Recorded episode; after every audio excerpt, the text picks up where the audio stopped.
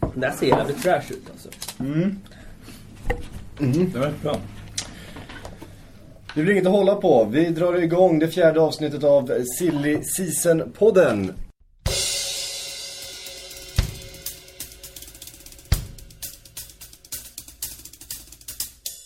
Jag heter Patrik Syk. Med mig idag har jag Patrik Sjögren och Kalle Karlsson.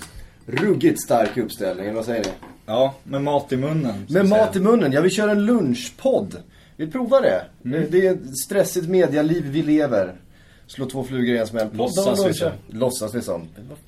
Inte avslöja Nej, saker. Nej, Men lite Jä- Pluras kök nu. Lite Pluras kök. Precis. Hur packad kan det bli? Ehm, kan bli rätt packad. Jag blir nog Vi rätt packad vi på min vatten här. Vi, Ja, ja, ja. vi håller oss på rätt sida idag. Vi ser efter dig, Kalle. Eh, vi börjar ju där eh, pengarna finns. I Monaco. Ronaldo. Monsterbudet. Världsrekordsbudet. Rubrikerna. 100 miljoner euro. Alltså en knapp miljard. Kommer ju inte hända, eller hur? Nej. Nej, jag har svårt att se att Ronaldo skulle gå till en klubb som inte spelar Champions League. Oavsett vilka pengar det handlar om. Men budet är en sak. Det är väl där någonstans eh, en övergångssumma för han bör ligga.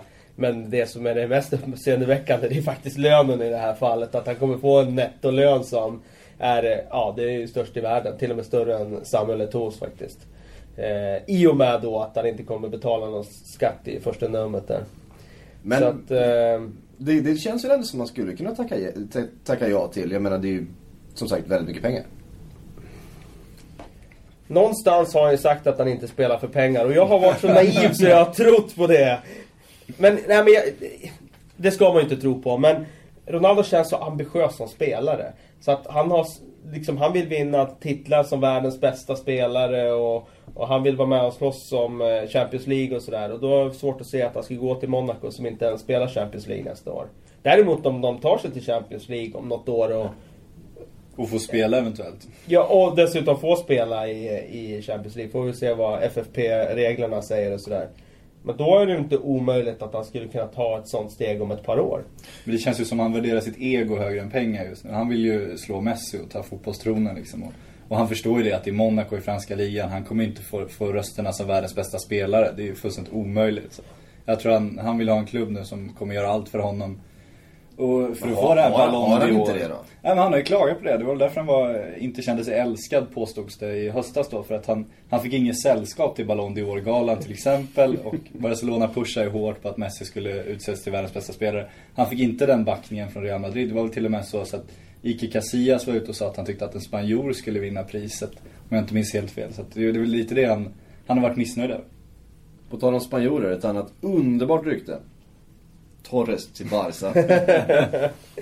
alltså Torres till Barca. Jag har sett det ryktet och jag, jag kan verkligen inte förstå varför de skulle vara intresserade Det ska av bli deras nya nummer nio. Ja, deras jävla, deras jävla toppstriker.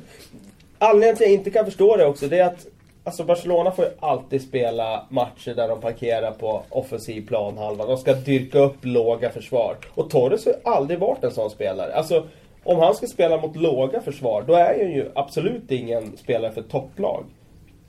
Det har han aldrig varit. Alltså han har aldrig varit, haft den kvaliteten. Han är ju en, alltså en spelare som ska...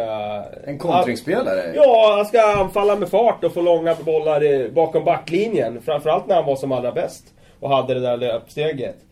Eh, så jag har ingen förståelse alls va- varför de ska värva honom. De har absolut behov av att få in eh, offensiva spelare i Barcelona. Men att värva Torres ser jag inte alls anledning till. Men uppgifterna den- kommer ju från Spanien. Vad ger, vad ger ni för uppgiftslämnande i det här fallet? Nej men det här är noll. Det, går ju, det liksom faller ju på sin egen orimlighet. Att de skulle ta Torres lön, att de skulle betala den pris, det prislapp som de ändå skulle kräva tror jag Barcelona klev in. Det som det snackas om är ju uppåt liksom 150-175 miljoner. Och jag, det syns inte på kartan att den är värd det. Nej, nej, känslan är väl att det kanske är någon, någon driftig agent just nu som håller på att kasta runt Torres namn för att eventuellt få någon intresserad. För att det är uppenbart att de vill bli av med honom. Det påstås ju att de lägger in honom i andra bud på diverse spelare nu hela tiden för att liksom försöka lasta bort honom så fort som möjligt. Så att det är väl snarare en mediestrategi det här än ett Men det troliga med, om det gäller just Torres, det troliga är ju liksom att, eh, att han hamnar under vingarna hos en före detta tränare, Benitez då i Napoli. För att eh, de har ju en speciell relation och att han skulle ingå där i, i en affär med Cavani, det ser jag inte som otroligt.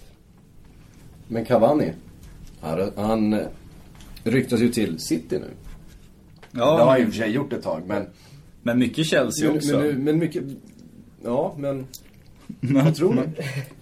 Jag tror eh, snarare på att Chelsea... Vi pratade, Chelsea är i stort behov av, av en prestigevärvning. Och en, en sån striker. Och det finns ju inte så många. Det har jag varit inne på tidigare också. Cavani är väl den som, som ser ut att vara ett salu fortfarande tillgång. Eller liksom som du kan få fortfarande. Och nu när Falcao är såld Mm. eh, så är han väl nästan nummer ett eh, av de som är tillgängliga om vi tittar på ålder och, och sådär. På Det är han, marknaden. han och Lewandowski känns det som. Ja. Vad kostar han då? Det har ju pratats om riktigt höga eh, övergångssummor där, även där. Ja, De Laurentiis vill nog ha den där halva miljarden för han. Eh, det är nog i den bästa av världar så vill han nog ha det och det det beror ju på vilka klubbar som ger sig in men med tanke på hur mycket pengar det finns ute i vissa klubbar som PSG och, och sådär som kan driva upp bud så tror jag inte det är omöjligt att de får 450-500 för honom. Det som kan tala för att det ändå funkar och att de får ner priset är ju just att Cavani vill ju inte gå till PSG, det förstår man ju också. Förmodligen, det kan vi nog utgå ifrån. Om han då säger men jag vill till Chelsea, det är mitt enda alternativ och Chelsea kliver in. Och det finns en Torres där som är en ganska praktisk lösning för Napoli också. Om nu Benitez vill ha honom, vilket man kan tänka sig är logiskt. Då borde de kunna få lite, lite rabatt och en, en bytesaffär, även fast det inte är så vanligt med bytesaffärer. Inom fotbollen. Så det känns som en, som en logisk Som man kan lösning. tro när man läser ryktena. Ja, det är väldigt exakt. mycket bytesrykten. Men det är bara för att engelska tidningar vill köra, du vet, få in där swap deals i, Ja. i rubrikerna. Och så är det ju två bilder då också, det är Ja, roligare uppslag. Det är roliga uppslag. Sånt ska man ju inte räkna bort i den här eh, logiken. Nej, viktigt. Ehm, tillbaks till Barcelona då. De har ju ett annat, ska man säga, mer centralt problem. De måste ju lösa sin mittbackssituation. För där har det ju svajat. Nu pratas det om Daniel Agger igen. Pratades ju mycket förra sommaren. Agger svarade då med att tatuera in You Never Walk Alone på knogarna. Till fansens stora förtjusning. Men sa också Eh, att det inte hade något med Liverpool att göra, vilket ju var en fantastisk förklaring. Ja, det är ju Det också, det, det, det är också underbart. Jag spelar i Liverpool. Jag tatuerar ju åker Men det har ingenting med Liverpool att göra. Ja, det är fantastiskt. Eh, jätteroligt. Eh, vad tror ni om det här då? Det har pratats om 150 miljoner ungefär för Daniel Agger som har tre år kvar på kontraktet. Vad eh, tror ni om det? Alltså- Är, det är det rimligt? Kan Liverpool som själva jagar mittbackar eh, släppa sin, sin etta, alltså sin, sin främsta mittback för ett sånt pris? Nej, det kan de inte. Eh, jag, jag förstår att Barcelona vill ha honom. För att det är ju en perfekt mittback för Barcelona. Alltså en eh, försvarare som inte bara är bra i eget straffområde utan som även är bra med boll. Eh, jättebra som, som att sätta upp spel och sådär. Blir lite av, som en Gabriel Benito eh, när han var där. Eh, men Liverpool har ju definitivt inte råd att släppa honom för några 150 miljoner. Eh, de eh, kan ju tappa Martin Skertel också. Och Carragher lägger av. Och jag menar visst, de har fyllt på med Colo Touré som någon sorts breddspelare. Men då ska de ha in två nya mittbackar då. Eller tre kanske i, det, i den bästa av världar. Och jag har svårt att se att de skulle bli så... Riskera att bli så tunna här i sommar. Nej, för det, det ryktas ju mycket om Papadopoulos och mm, någon mittback från, eh, från Ajax och så vidare. Det, det är väldigt mycket rykte men det känns som att det inte händer så mycket på den sidan av planen. Däremot kom det in en anfallare. Ska vi liksom börja hinta om att eh, visst, Jago Aspas kanske inte är en, en fullvärdig ersättare till Suarez men känns det som Liverpool ändå håller på att rusta offensivt för att Suarez kommer lämna. Han har ju hintat nu till Real igen då att han skulle tycka det var en ära att spela ihop med Ronaldo och, så vidare. Jag ser inte värvningen av Aspas som eh, att de börjar rösta för det. Eh, för mig är han bara en, eh, en, eh, alltså, en, en liten bit i pusslet som Rogers vill lägga. Han har ingenting med Suarez att göra. Utan jag tror att om de, ska, om de verkligen känner att han är på väg bort, då kommer de att gå in tyngre på en ersättare som är mer av proven quality som, som det heter där borta. Då kommer det, det, spenderas större, det kommer spenderas större pengar och det kommer vara på ett större namn. Vem skulle det kunna vara? Det är inte så gott om, om lediga centrala anfallare. De gjorde ju ett jäkla fynd när de hämtade Suarez i vinterfönstret där och fick han en bra peng från Ajax. Det var väl 200 miljoner eller något sånt där. Eh, Han var ett exceptionellt fall och han var verkligen så här bevisat flera år att han är bra. Man har bara suttit, vem ska ta honom? Varför, varför är han kvar? Vad är det som händer? Ja, det, det, det var exakt dit jag tänkte komma. Att det, är, det är inte så många sådana som man ser runt om i Europa nu. Och jag menar förut kunde du hitta sådana spelare i Frankrike. Men de spelarna i Frankrike, ja men de har ju klubbar som PSG nypt nu för något år sedan med Gameiro och sådär. Så att, eh, nej, det, det, det finns inte så många sådana spelare. Vad tror ni då? Kommer Liverpool släppa Suarez? Jag tror att eh, det, det finns en stor risk att han går för att han själv då eh, kommer att trycka på för en övergång. Det finns ju intressant också med tanke på Lewandowski som vi pratade om tidigare många gånger. Kommer prata om mycket mer, känns det som. Vi ska komma in lite mer på Lewandowski Ja. senare i podden här. Men om man eh, snackar Bayern München där. De vill ju uppenbarligen ha Lewandowski. Om de får nej från Lewandowski då. Då ska det in en annan där istället. Av samma kvalitet. Det finns ju uppenbarligen en lucka där ser de. Och Pep Guardiola. Det är väl kanske den Suarez får fylla då. Ja, det är inte alls omöjligt. Eh, de har ju nästan, man har ju nästan, eller de har nästan räknat. Det är väl vi som har räknat med att de ska värva honom. Eh, och Gomes kommer ju att flytta, det är jag helt övertygad om. Jag tror inte han är så sugen på att Det sitta på bänken. Fiorentina där pratas det om. Ja, precis. Eller, eller... Ja, precis. Fiorentina är ju det hetaste där. Exakt.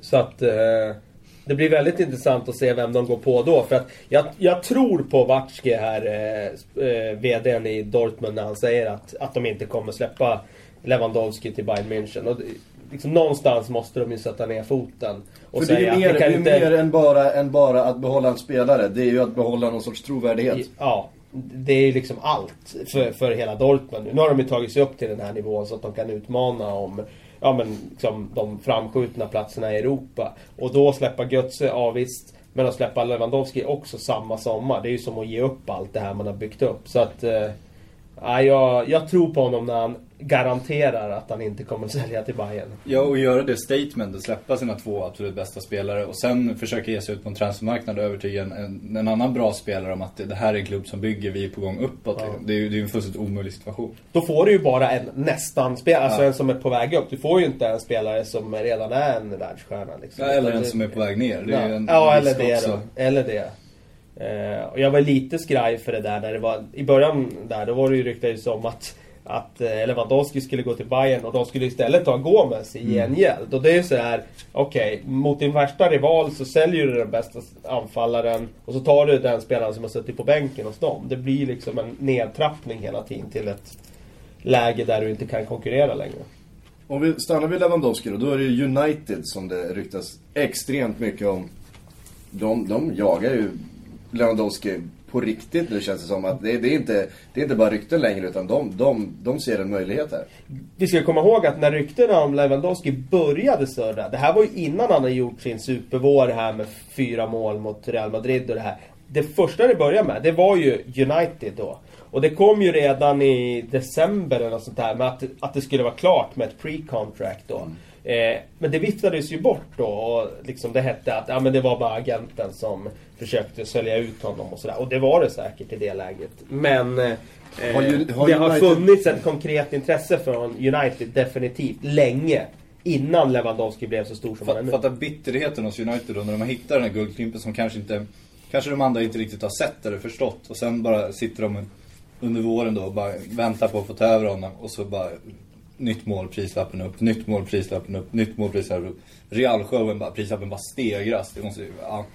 Och, så, och, Ja, sen, det är- och sen kommer Bayern München och säger Honom ska vi ha. Ja, Och då är det till och med svårt för United att, att spjärna emot. För Som det är idag så har ju För- Bayern större alltså drag, dragningskraft än eh, i princip alla andra klubbar i Europa med, med den ekonomin de har, med det löneläget de har. Med den tränaren som kommer dit, ska vi komma ihåg. Jag menar, Götze gick ju till Bayern eh, för att eh, Guardiola tog över.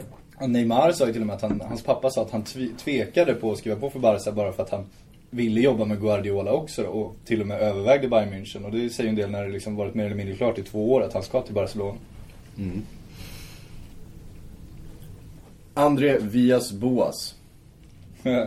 Ja, till PSG Su- påstås det. succén i Chelsea. Nej, kanske inte någon succé. Eh, Men Tottenham känns han väl ändå som att han har hittat, hittat rätt. Han har ju verkligen stärkt sina aktier under det här året. Trots att de inte tog sig till Champions League så...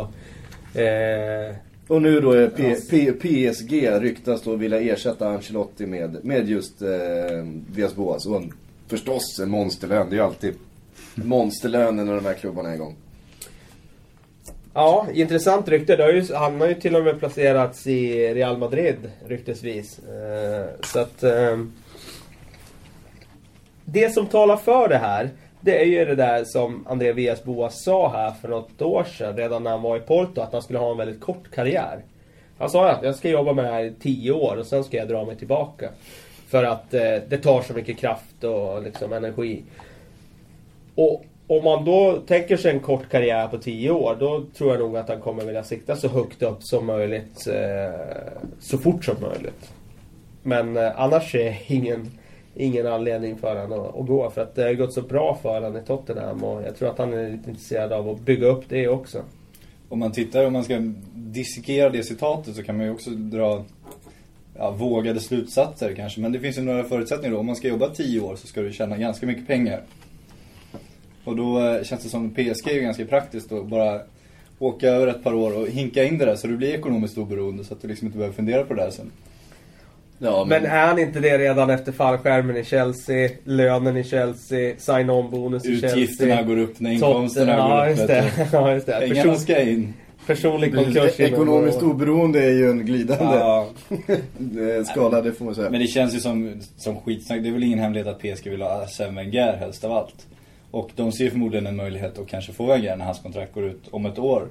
Om de då ska köpa loss en Vias Boas från Tottenham. För det kommer ju kosta det också. Det känns som en otroligt märklig lösning. Nu, och det känns inte som en Leonardo-grej heller riktigt. Så jag har svårt att tro på det. De måste, de måste ju göra segway med ekonomiskt oberoende och Arsene Wenger som nu ryktas hålla i plånboken en sommar till. det, det, Men vad härligt att se Wenger få en klubb. koncept på något sätt. Nej, nej. Men- nej, vi, vi, vi köper inga spelare i år heller. Vi, vi kanske hittar en junior eller Men man vill ju se Wenger få en klubb där, där ägaren säger till honom eh, inte du har en miljard att spendera utan du ska spendera en miljard. Det vore så jäkla häftigt att se vad Då fan han lägger han en halv miljard på att bygga upp akademin. Ja, exakt. Precis. Och sen resten på ungdomsproffs och nya ledare. Det... Ja, det ska bli intressant att se. Väldigt intressant att se. Många Arsenal-supportrar som eh, tog sig lite för pannan när det är, det är ju förstås bara ett rykte. Men Ja, det är som, som allt förmodligen annat vi, skitsnack ska vi säga. som, som vi pratar om här.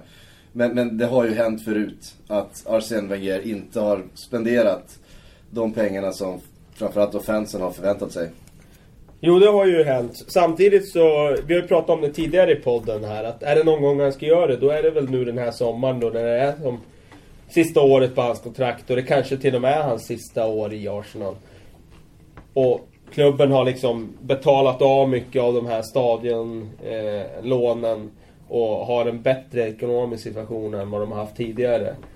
Så att, eh, och även en sommar där man känner att de behöver göra det. Man har känt det tidigare att de behöver göra det. Men det kanske är så att till och med att, eh, att till och med Wenger känner att nu, nu behöver vi spendera stort. Det kom ju ett citat i veckan också, om det var VD eller ordförande som sa att det är så big summer ahead liksom.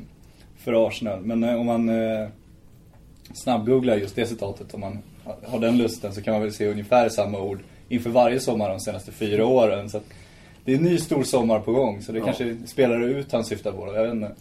Kanske värvar en ny Chamak, vem vet. Ehm, men en, en väldigt intressant värvning där skulle ju faktiskt vara Wayne Rooney. För att det, det ryktet vägrar ju dö. Wayne Rooney till Arsenal. Och det vore ju, det vore ju en riktig, riktig smäll.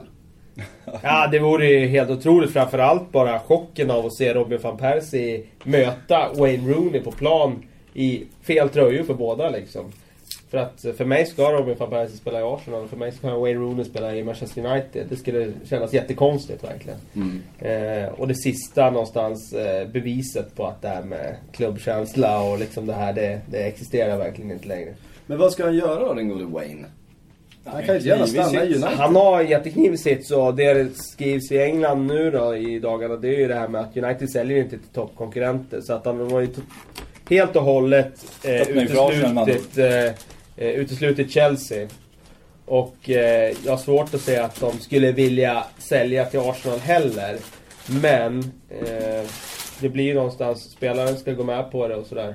Får se vad han har för valmöjligheter att göra. Att PSG är intresserad, det är ju såklart. Så är det ju. De vill ju ha stora namn. Och de har ju råd att chansa på en sån spelare som det ändå är med, med den lönen och den övergångssumman det kommer bli. För Rooney har ju uttalat sig själv här att han är bekymrad över fansens reaktion över vart han hamnar någonstans. För han är ju, det är ju rätt så tydligt att han, han kommer inte stanna i United. Ehm, Han var ju rätt arg på Ferguson också, att Ferguson sa offentligt att han lämnat in den där transferansökan. Det förbättrar väl inte den, den gode Waynes läge riktigt. Samtidigt får han ju vara lite självkritisk också. Om man lämnar in en sån ansökan då får man väl vara beredd på att det kommer ut liksom. Det är en skön avslutning av Sir Alex också. Ja, Wayne vill dra men jag säger upp med det. Så lycka till Wayne. lycka till David Moyes. Ja, David Moyes också. Ehm, Men det vore en skön glidning också om de säger det. Vi, säl- vi säljer inte till toppkonkurrenter. Så skickar de honom till Arsenal och så har de presskonferensen. Varför sålde ni till Arsenal? Men vi sa ju vi säljer till toppkonkurrenter. Det kan vara värt lite.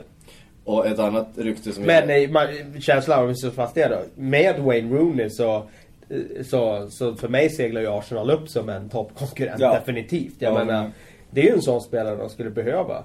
Alltså en, eh, dels kan han spela i flera positioner där framme. Han kan spela central anfallare, han kan spela, han kan droppa ner, han kan spela på kanten. Han har en målgaranti. Han, har, han gör alltid mål, det ska vi komma ihåg. I år hade han en svag säsong i, i ligan. Han var skadad och sådär. Men det blev väl ändå liksom en 15-17 mål i ligan. Och trendbrytet det skulle, trendbrottet det skulle innebära det här att Arsenal är en säljande klubb till att Arsenal blir en, en värvande klubb, en köpande klubb och tar in en sån, sån superstjärna framförallt i England.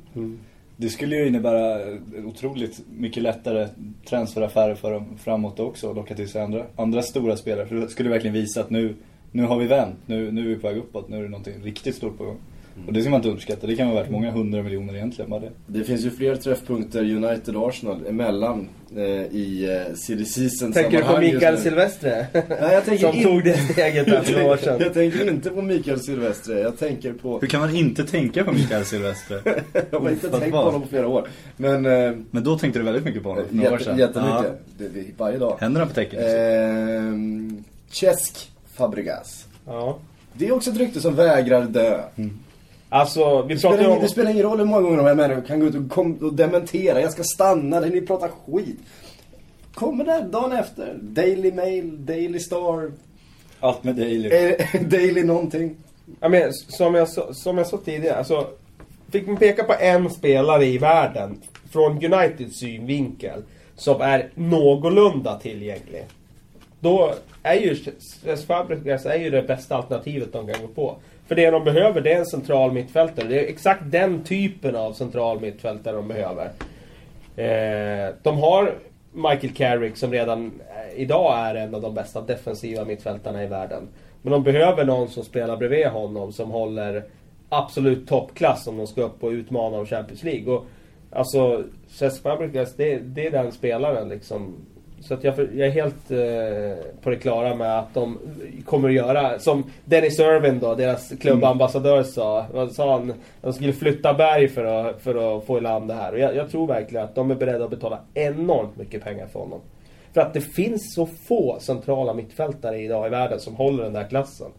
Jag, jag tycker det är en brist på centrala mittfältare. Du har Xavi Nesta såklart, Bastian Schweinsteiger, ett par, tre till. Sen är det inte några fler som kommer upp i den där nivån. Och de är liksom inte i närheten av den nivån heller. Utan de är liksom ett par steg under. Men man ser ju också att United nästan har väntat på den här möjligheten. För vi hade Schneider-ryktet för några år sedan när de, när de försökte få Wesley Schneider när han stod på toppen där. Och nästan lyckades men inte sa nej där. Och, eh, Ja, eller han krävde för mycket lön egentligen. Ja. ja. Men eh, sen dess, och sen, sen gick ju han ner sig så de var inte så intresserade när han väl blev tillgänglig. Men det, det känns ju som om de sitter och väntar på att någon ska bli tillräckligt bra, bra och bli tillgänglig. Det är ganska tydligt. För de har ju, som du säger, en stor lucka där. De försökte precis, de försökte med Modric tidigare också, fick inte loss honom. Eh, och då, förra sommaren tror jag att de, de kände nog att det var inte rätt, rätt spelare var inte tillgänglig. Ja men då satsar vi på Tom Cleverley istället. Och Ja, de tar ingen dussinspelare under utan de vill ju ha Nej, topp, topp, de vill där. ha... Alltså de har så många alternativ i United på den här positionen. De har haft det i så många år. Liksom, men en sån som Darren Fletcher finns ju fortfarande kvar i bakgrunden. Han ska ju göra comeback till nästa säsong. Och de har Cleverley. De, har, de hade ju Paul Scholes här nu fram till i år. den- lägger, lägger ju av nu då. Kan ju Eh, börja igen. eh, Kan börja Ja. igen, man vet aldrig. Vänta eller inte. Ja men Andersson har de haft där också. De har Giggs som kan spela centralt. De har så otroligt många alternativ. Men det de behöver det är ju den där, alltså den top player. Superstjärnan på Ja, mitten. precis. Och Fabregas tror jag skulle bli det om man fick kliva tillbaka till sin roll som den han trivs bäst i. Mm. Eh, Men sen har vi ju det där, jag menar... Han har ju en koppling till Arsenal och jag tror, han, jag, tror, jag tror på honom när han säger att han verkligen älskar Arsenal. Men eh, Jag, jag, jag, jag tog upp det här ryktet med en kompis som är die hard Arsenal-supporter. Han blev alldeles svart i blicken när, när det här nämndes överhuvudtaget. Det var liksom så här, det finns... Fuck Tottenham alltså. Det är liksom det största hatet i United nu liksom. Det, är liksom, det spelar ingen roll vad som händer i Tottenham. Skulle Fabregas gå till United då är det... Det, det finns liksom inget som kan mäta sig med det, det hatet han skulle känna mot den klubben i sådana fall. Och det är ju redan då med, med van Persie. ehm, Men om man ska nyansera Cesc Fabregas situation, alltså okej. han älskar säkert Arsenal, det skulle inte jag heller betvivla. Men man ska ändå betänka att det är, ju- det är ingen engelsman det här, det är en spanjor. Han har inte växt upp med Arsenal, han kom dit som ungdom absolut. Men han har inte växt upp med Arsenal som sitt, klubben i sitt hjärta. Och, om då, och han ska ju inte bo i England när karriären är över, utan han ska bo i Spanien. Om då Manchester United kommer in och säger, ja men du är vår nummer ett, vi kommer lägga 500 miljoner på dig, du får en superlön, du är liksom uttalad nummer ett här. Säger man nej till det? ja, det är klart att det är lockande. Det. är klart det är lockande. Och Eh, gå från ett Barca som han inte tänkt sig lämna men där han liksom inte är nummer ett utan han nästan är en, en, en utfyllnadsspelare nu. Det är klart att det är lockande för honom. Och det, det blir ju sen en fråga om vad, vad alternativen är. Eh, är Arsenal ett alternativ för honom då? Har de erbjudit samma pengar? Har de erbjudit samma möjligheter? Ja, då kommer han ju förmodligen välja att gå tillbaka till Arsenal. Men det gäller ju nu att Arsenal matchar de här buden. För de har ju första option på det här av vad man förstår. Att, eh, att plocka honom om, Ars- om han kommer säljas. det är mycket pengar om Men man heter Arsène Wenger. Ja, det är det ju. Men eh, enligt Gazidis har han de här pengarna nu så att eh, pengarna finns. Sen första option kan man ju diskutera vad det är värt egentligen. För om, om han säger men jag vill inte till Arsenal, jag vill till United. Då, liksom, då det spelar ingen roll att du har rätt att köpa honom först. Om han säger nej så kommer han inte skriva på kontraktet. Nej, så är det. Så att det är lite märkligt det där en första option kan jag tycka. Men det är ju ganska ofta så att alltså en spelare... Alltså man har ju redan krattat det där först Ja. så att säga. eh, Med spelaren. Ofta vill ju spelaren om... Man bara betalar tillräckligt bra så brukar de vara öppna för det mesta. Men jag tror inte Fabregas, om han går till eh, United, tror jag inte han gör, han gör det för pengar utan jag tror att han gör det för att bli den stora stjärnan igen, vilket han har tappat. Och, och verkligen få utmana de stora titlarna också. Det tror jag inte han kan få i Arsenal. Han blir den stora stjärnan absolut, men han ser nog inte titlarna. Och det fanns ju en anledning till att han lämnade Arsenal också. Ja, ni hör. Det är, en, det, det, det, det, det är nog i min, i min mening det mest intressanta ryktet som eh, vägrar dö just nu. Ja, men sen kan man ju också ha en annan teori om att det kanske är Cesc Fabregas eh, lilla agentur som har placerat vissa rykten också för att sätta lite press på Barcelona och verkligen visa för honom och uttala för honom att nu, nu är det din säsong. För han har inte fått den, den chansen i Barcelona trots allt Jag, riktigt. jag förutsätter någonstans att eh, 90% av alla ryktena som dyker upp är placerade utav någon med, Absolut. med, med ett intresse. Och, Det är eh, Sillypodden som skickar ut rykten att vara något att prata om. Exakt. Eh, och journalisters insyn i de här förhandlingarna ska man nog eh, ta ganska lätt på. Eh, för det är, det är ganska tvära kast och det, det, det är nog mycket politik. Men samtidigt brukar det vara så här, ingen rök utan eld. Alltså att intresset finns, det, Mm. är, det är helt övertygad att United kommer göra allt för, för det. Det är, det är liksom, och det är det som har rapporterats. Det, är liksom, det har inte rapporterats att han är klar på något sätt. Utan det har rapporterats att United kommer göra allt för att värva honom och det tror jag de kommer göra. Men sen finns det ju en anledning till att någon, an, att någon berättar det också. Ja, ja absolut. Så är det. Men så är det ju. Vi ska lämna Cesk och gå vidare till en annan superstjärna till en jätteklubb. Ola Toivonen till Norwich. Bomben! Han, han, han, han lät tydligen tveksam själv enligt Extrabladet. Den här, Fast tveksam, men jag tror Extrabladet har läst våra citat om jag ska helt ärlig. För Ola är på landslagssamling. Ola har ju inte pratat med någon annan nu. Det är ju fullständigt otänkbart. Och då, eh, ja. Han har pratat med dig? Han har pratat med mig har han gjort. Helt exklusivt, fantastiskt. Ja. Världsexklusivt. Exakt, världsexklusivt. Det är de citaten som går ut till, hela fotbollsvärlden. Så är det. Även hans agent Martin Dahlin sa ju till oss att, eh, att han inte har pratat med Ola om det här än eftersom han ville att Ola skulle fokusera på landskampen. Och Ola sa också, och kändes väldigt ärlig efter matchen, att eh, han inte vet någonting om det. Men, och att han inte vet särskilt mycket om Norwich heller. Så att han, de har nog inte riktigt tagit tag i det ännu. Fast det känns som det finns, det finns nog en sanning i intresset. Sen ska väl Ola Toivonen och Martin Dahlin sätta sig ner och fundera på om det här är rätt för Ola Toivonen. Och eh, det kanske Kalle har en åsikt om. En, Ja, ja, alltså- Ett ganska obehagligt scenario ser Ola Toivonen tillsammans med Grant Holt där längst fram stångas och beter sig. Ja, eh, alltså jag är inte så jäkla säker på att, eh, att han går rakt in där. För att dels så eh, har ju Norwich då, Chris Hewton, tränaren, han har ju hattat mellan 4-4-2 och ett 4... Ja, 4-1-1 typ. Eh, där Wes Hoolahan har spelat som offensiv, eh, ja, i nummer 10-positionen. Och jag är inte så jäkla säker på att Ola Toivonen tar honom där. Hoolahan gjorde en jättestark höst. Var, gjorde, hade en jättebra period i höstas när Norwich gick som tåget. Och jag tyckte han var ja, då en av de mest formstarka och bästa tiorna i ligan faktiskt. Sen hamnade han på bänken i våras. Och eh, när de har gått över på 4-4-2 så ja, då har det ju av förklarliga skäl inte funnits någon plats för honom. Och då har de ju satsat på lite mer enklare, rakare spel och lite, alltså två strikers liksom. Och jag är inte säker på att eh, Ola Toivonen är en 4-4-2 anfallare idag som vill stå där och stångas med Grant Holt som ni säger. Jag är inte så säker på att han, att han tar tröjan heller om, det, om man ska ha nummer 10 positionen. Så att eh, det, är ingen, det är ingen väg rakt in i elvan om man går till Norwich, om man tror det. Du kan vara säker på att han inte är en 4-4-2 anfallare också. För han, han sa tidigare under samlingen att jag kommer inte gå till ett lag som, som spelar långbollar liksom. Och stångas och kämpa sådär, det kommer inte Ola Toivonen göra. Nej, det känns ju inte som hans spel på något sätt. Trots att han är väldigt lång så är han ju faktiskt en ganska dålig huvudspelare. Ja. Han är väldigt duktig på att komma två sekunder för sent och trycka in en armbåge i nacken på han som har nickat. Det är han faktiskt väldigt bra på. Utsedd till den holländska ligans fulaste fotbollsspelare utav holländska eh, journalistkåren. Ja, det är nästan en applåd. Samtidigt som van Bommel spelade i, i holländska ligan. Ja, det är fan en merit Det är en alltså. bedrift. Ja, det är en bedrift. Det är det. Men sen har det ju snackats om andra, andra klubbar där i, eh, i eh, England. Det har ju snackats om Fulham till exempel. Och där är det ju också så att, jag menar, de har Berbatov som första striker. Eh, de har Brian Reese som offensiv mittfältare bakom. Och jag menar, alltså Brian Reese du. Det plockar ju inte bort honom. Han har varit otroligt bra den här säsongen. Var skadad så han spelade inte hela året. Men när han väl spelade, han var ju riktigt bra alltså. Det är ingen spelare Ola Toivonen går och, och plockar bort i, i, och tar hans tröja. Och sen har du West Bromwich. Där, eh, ja de har, spelar ju ett system i alla fall som skulle gynna honom då. Ett 4-2-3-1. Där han skulle få en nummer 10-roll. Men de har ju James Morrison där som offensiv mittfältare. Jättebra höst. Inte heller någon spelare som du automatiskt går och, och, och petar liksom. Så att... Eh, Det har ju pratats kort om, kort om Everton också. Det är ju en ännu större klubb Jo, där. ännu större klubb. Men å andra sidan faktiskt, eh, så där kan det ju bli en öppning i alla fall. Med tanke på att Fellaini har ju spelat i den eh, positionen och han är ju på väg bort sägs det.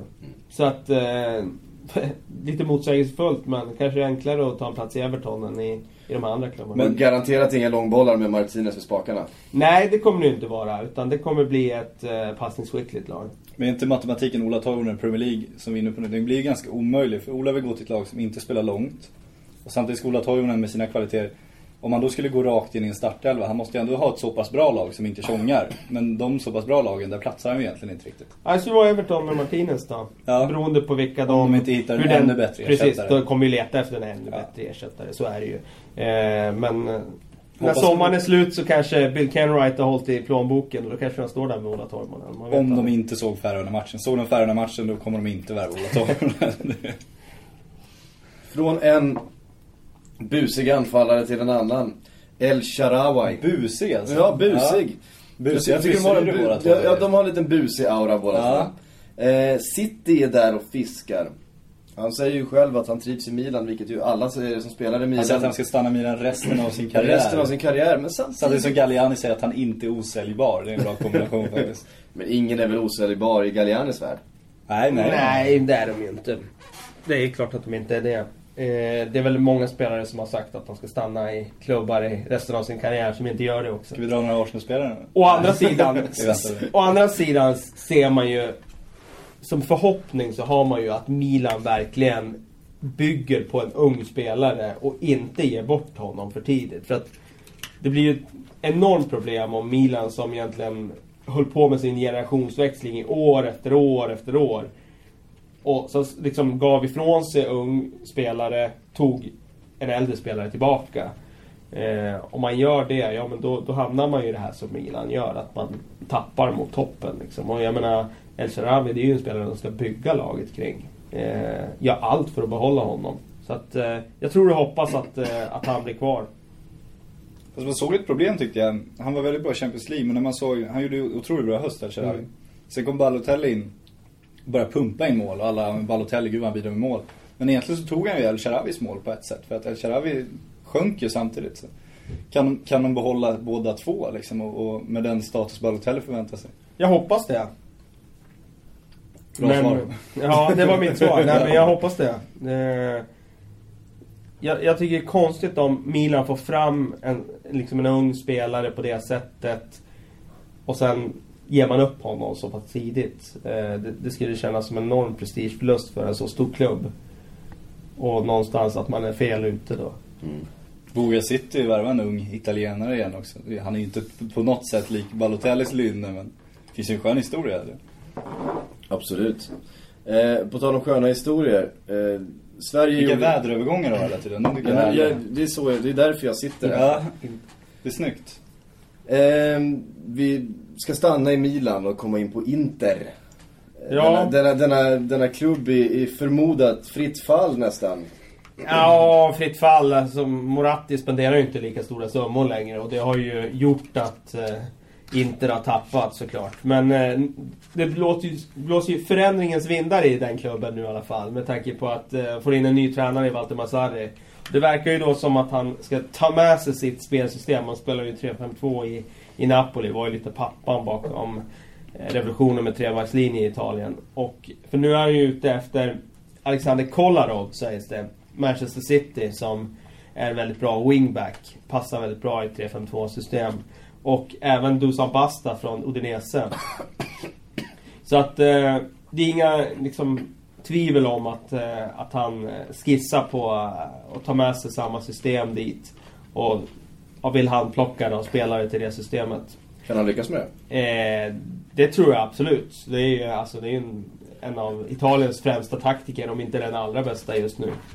Eh, så det tror jag absolut. Eh, och sen då så kommer det här betyda då att eh, Walter Gargano lämnar ju då. För att eh, han, han lämnar ju Napoli då för att eh, kanske inte hade den bästa relationen med Mazzari. Och nu kommer Mazzari dit och då, ja då det är inte så, de hade köpoption på honom och då är det inte så direkt att, att Massari tar upp den. Utan eh, han kommer att gå tillbaka till Napoli så får vi se vad som händer med honom. Men det kom besked idag också när det gäller Inter om att Dejan Stankovic faktiskt lämnar. Eh, bryter kontraktet i förtid. Eh, och då blir ju Inter av med en stor lönepost och det är ju klart att det tackar de inte nej till om de ska bygga om. Men vad händer Han med är det, 34 år nu också. det sköna charmiga Italien? Ambrosini försvinner från Milan, Stangus. Man vill ju ha de här Costa Curta-öden, att de nästan liksom dör på sin position. Ja, ja, man vill ha Costa Curta. Ja, det vill man framförallt Ja, ha. han, han ska ju vara i Milans backlinje liksom, så är det ju. Han ska hoppa in i Champions League och alla över hela världen fascineras av att killen fortfarande kan springa överhuvudtaget. Det var någonstans där man la nivån. Han var, var han 38, 39 där Ja, sista. 40 också. Han hoppade in sista. Ja, jag tror det. Ja, fantastiskt. Men vad, vad, vad har Inter, vad, vad har de för status just nu? Det här fritt fall som jag eh, sa utan att ha någonting på fötterna egentligen. Eh, har, hur är statusen i, i Nej, den har ju sjunkit rejält med tanke på... Det är ju bara tre år sedan som de stod på toppen av Europa och tittade ner på de andra där har vunnit Champions League och trippen. Så det är klart att den har ju sjunkit rejält. Men det är ju, alltså, det handlar ju mycket om pengar. Alltså, har du pengarna och kan spendera dem, då spelar det ingen roll om du går något år titellöst. Ja, men då kan du ju bara lasta in igen och locka med stora löner och höga övergångssummor som, som löser de stora spelarna. Då är det ju lugnt. Men nu såg jag statistik idag på att eh, i löneligan ligger ju inte fortfarande på topp 10 i Europa. Och, eh, eller i Europa, bland idrottslag överhuvudtaget i, i världen faktiskt. Där de har mätt, de har mätt snittlönen för de som ingår i truppen. Då ligger de eh, ja, typ på sjunde, åttonde plats då. Eh, och Det är pengar. det är mer än Bayern München, det är mer än, eh, det var mer än Manchester United och sådär. Då har de ändå bantat verkligen uttryckliga med Julio Cesar och Schneider och de har ju skickat Ja, före sig. precis. så vi- det, det kan ju vara så att den statistiken går något år tillbaka Mm. också. Men eh, de har i alla fall haft en väldigt hög lönenivå och har väl inte fått ut spelare som har presterat på den nivån riktigt. Så att eh, jag, jag ser inte riktigt att eh, en toppspelare idag skulle säga att ja, jag går till Inter. Eh, för att de kan inte locka med Champions och sådär. Det som talar för dem är ju att eh, Italien fortfarande är ett land där de unga talangerna ofta stannar i landet känns det som. Spanjorerna börjar gå till Premier League, engelsmännen behåller ju men det är ofta för att ingen annan vill ha dem om man ska Mm. vara ärlig. Men de är ett land där högst upp och de har många unga talanger. Så att för de unga italienarna som är väldigt, väldigt lovande så är inte fortfarande en jätteklubb att gå till såklart. Så där har de ju fortfarande alla möjligheter att få, få de spelarna. Där är de riktigt konkurrenskraftiga fortfarande. Mm. På tal om en ung spelare som eh, det har ryktats mycket kring och som det dras i. Christian Eriksen. Ajax eh, skickliga mittfältare. Han har ryktats till Dortmund, till Liverpool, till Milan. Men efter den här snöpliga 4-0 förlusten hemma mot Armenien igår. Kan ni tänka er. Så eh, fick han en fråga i intervju. Så här, ja, vad, vad tror du om din framtid? Du ryktas till väldigt många klubbar. Han hade ett jättekort svar. Jag tror inte de är intresserade längre. Han Nej, det var helt- ju var inte brutal, helt- brutal ärlighet. eh. han var inte helt nöjd med sin insats. Det var det Ola skulle sagt också. eller ärlighet, ärlighet, men det var ju självkritiskt i alla fall. Ja. Får man säga. Det är uppriktigt och... Det är någonstans eh, eh, beundrar man ju det. ja. Vad tror du om Christian Eriksen? Eh, nu är det ju Milan det ryktas mest om. Det har ju varit Dortmund, det har varit Liverpool. I Milans fall så snackas det om Javier Pastore också. Det är ju samma spelartyp. Så de, lägger nog eh, ut lite krokar här och där och ser vad de kan hova in. Men det är klart att... Eh, alltså... Dortmund har ju varit det hetaste alltså, spåret hela tiden. Och jag tror fortfarande på att det blir så med tanke på att de behöver få in en götze ersättare där. En spelare som vi har nämnt tidigare, han gjorde mål i den matchen. Han gjorde 4-0 målet. Henrik Mik- Mkhitaryan. Mkhitaryan. Mkhitaryan. Fan. Eh, vad tror vi om, om honom då? Det är, han är ju en av det här Shakhtar Donetsk-laget som ju eh, var så fantastiskt bra i vintras. Som nu till viss del i alla fall eh, plockats russinen ur Shakhtar Donetsk-kakan här. Eh, av fotbolls-Europa. Blir han kvar i Shakhtar eller eh, lämnar han för någon, eh, ska vi kalla det, större klubb? Nej men det verkar väl som att han är på glid. Och... En gissning är att ja, han kommer att flytta i sommar. Och det är väl inte alls omöjligt att det blir Liverpool. Eh, det kommer ju gå, bli den klubb som vill ha honom mest. Och, jag menar, Liverpool är väl beredd att lägga en stor Det vore väl summa kanske en, en, en ersättare till Suarez i sådana fall. I så fall ja. Och då kommer det finnas lite pengar också. Ja, och det vore kul om de köpte han för då kommer ju Suarez situationen bli ännu mer intressant också. Så. Om de hugger innan. Ah, det tror jag inte att de gör. Nej, tror det du tror inte jag heller. Nej, jag Det är har säker på att de svårt. inte Ja, gör. det har jag svårt att tro. Men man vill ju ha igång den här karusellen. För det krävs ju att en går för att nästa ska gå, för att nästa ska gå. Alltså, för att få igång pengarna i, i snurren i fotbollsvärlden. Någon som skulle kunna göra det är ju Cavani. Ja, absolut. Så han skulle ju verkligen kunna starta någonting. Om, om Torres åker vidare då, det blir lite... Det skulle ju pumpa in lite pengar. Risken är att Napoli sitter på de pengarna då. Vi ska avrunda härifrån eh, ganska snart. Men ska vi bara ta en vända till med Torres till Barcelona. Bara, hur tänker de där egentligen? Ja, jag, jag tycker det här är så roligt. Nej, det finns ju ingen sanning i det. Det kan ju omöjligt finnas någon sanning i det. det är, jag avskriver det fullständigt. Helt och fullt. Är det något annat som ni vill eh, ta upp? Eh, måste eh, vi kan väl eh, flytta oss till en liga då. Bara kastar upp den. Som vi inte är i så ofta. I Portugal där så har ju de faktiskt eh, bytt tränare. Porto. Och det är lite intressant tycker jag för att eh, efter det här Mourinho, så de har ju gått i samma spår hela tiden och tagit eh, liksom unga tränare på väg uppåt. Och efter André Villas-Boas så kom ju Vito Pereira. Eh, och nu har de eh, tagit den här tränaren som gjorde forms, alltså fullständig succé med Passos de Ferreira. Alltså Paolo Fonseca.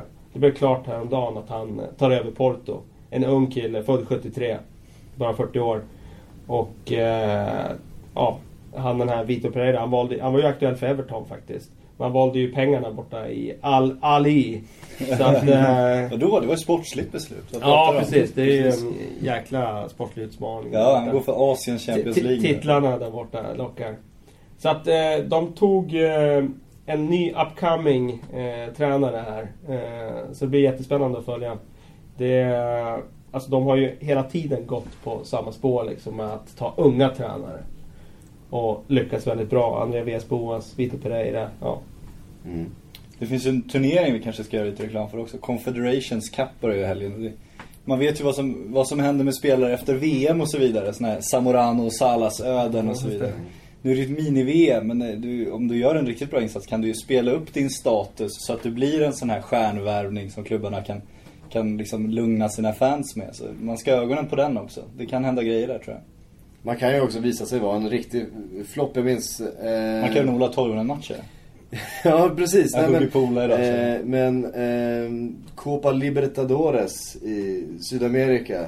Där Sebastian Coates eh, utnämndes till den bästa Tänk- unga spelaren i hela turneringen. Ja. Och då, då, då känns det, då är man ju världsklass alltså. Där man liksom, bland alla brasilianska, argentinska talanger och, som, som har fått chansen. Och han kliver rakt in i akademin i Liverpool och kör fast fullständigt. Ja, men det finns ju många sådana här sköna. Men eh, ja, Zamorano och Salas var, blev väl inte riktigt så bra. De var ju bra, absolut. Men inte de superspelarna som man tyckte sig se under mästerskapet. Men det är, ja men jag tror på Confederations. Det kan, ändå, det kan röja runt på transfermarknaden om man eh, gör Det brukar ju alltid vara någon sån här brasse från inhemska Ja. ligan som man får upp ögonen för. Jag kommer ihåg, jag tror det var Confederations för massa år sedan när Cicinho, gamla högerbacken, eh, slog igenom och alla bara wow liksom. Han gjorde så här tre, fyra assist i den där turneringen. Som högerback och liksom... Ja. Så kan man göra en och han gick ju till Real Madrid sen. Men Ja. det blev ju inte någon supersuccé i Europa för lille Cicinho.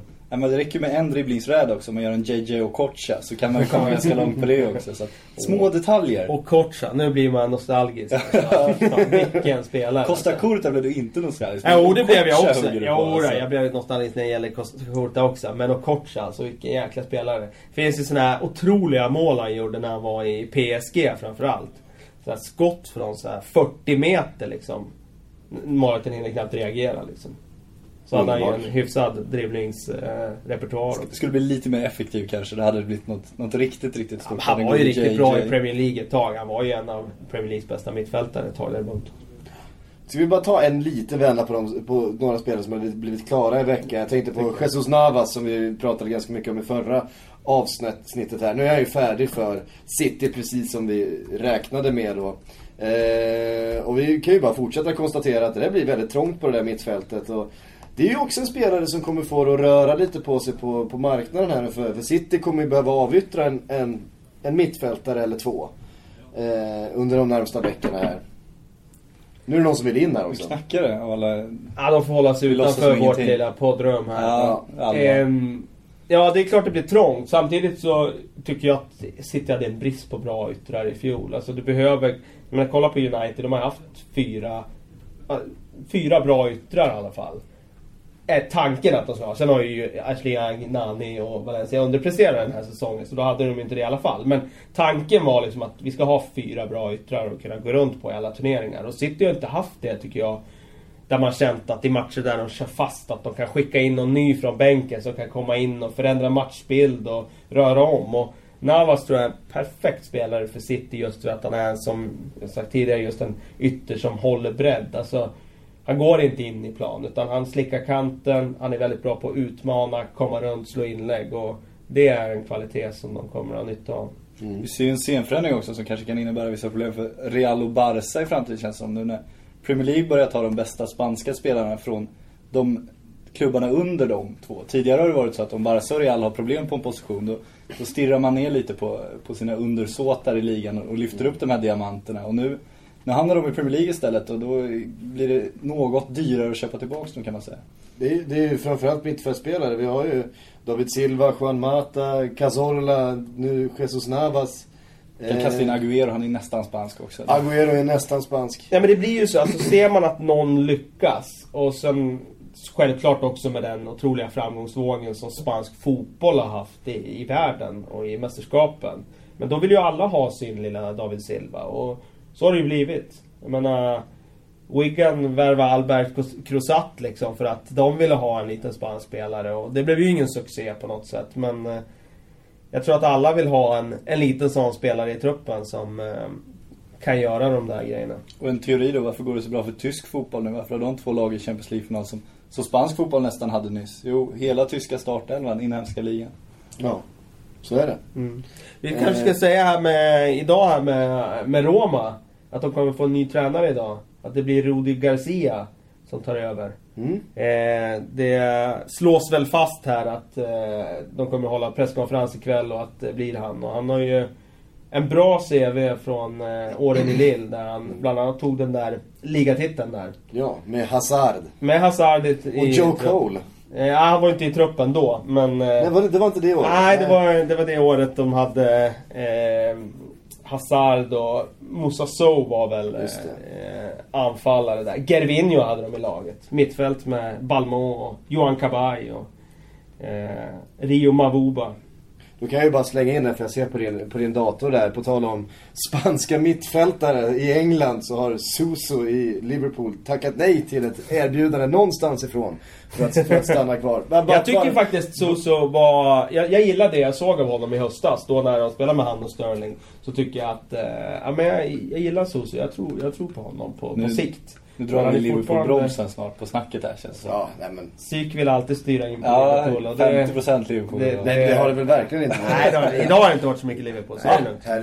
Nej, men det, var ju, det var ju Kalles dator som var uppe. Vi pratade ju spanska Ja, ja, mittfältare i absolut, Premier absolut. League. Vad ska jag göra? Ja, absolut. Får jag avsluta om Suso? Nej, Jag ja, ja, att han är, absolut. Nej, fortfarande, han är nej. fortfarande ung. Eh, jag tror på härligt. En eh, begåvad eh, ung herre.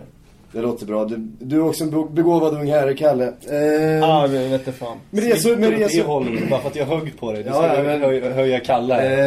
Eh, dålig stämning Det blir dålig stämning. Det är, det är Patrik Sjögrens signum. För er som läser Aftonbladet så vet ni att dålig stämning, det, Dålig stämning. det, det är vad Patrik Sjögren sysslar med. Absolut. Eh, Fråga Soran Ismail. jag ska göra det. Eh, följ vår podd förstås. Prata med oss via Twitter på hashtag Sillypodden. Eh, vi gillar när ni skriver där och eh, ställer frågor och kommer med förslag och allt möjligt. Och kritisera att det är för mycket Liverpool kan göra också nu. Ja, och Det är bara så- hugga. Så ska vi komma ihåg då att, att Patrik har då kritiserat Arsenal ganska hårt i den här podcasten också. Det fick du skit för förra gången. Dålig stämning igen. Herregud. Eh, följ oss på Twitter. Sjögren Patrik heter du.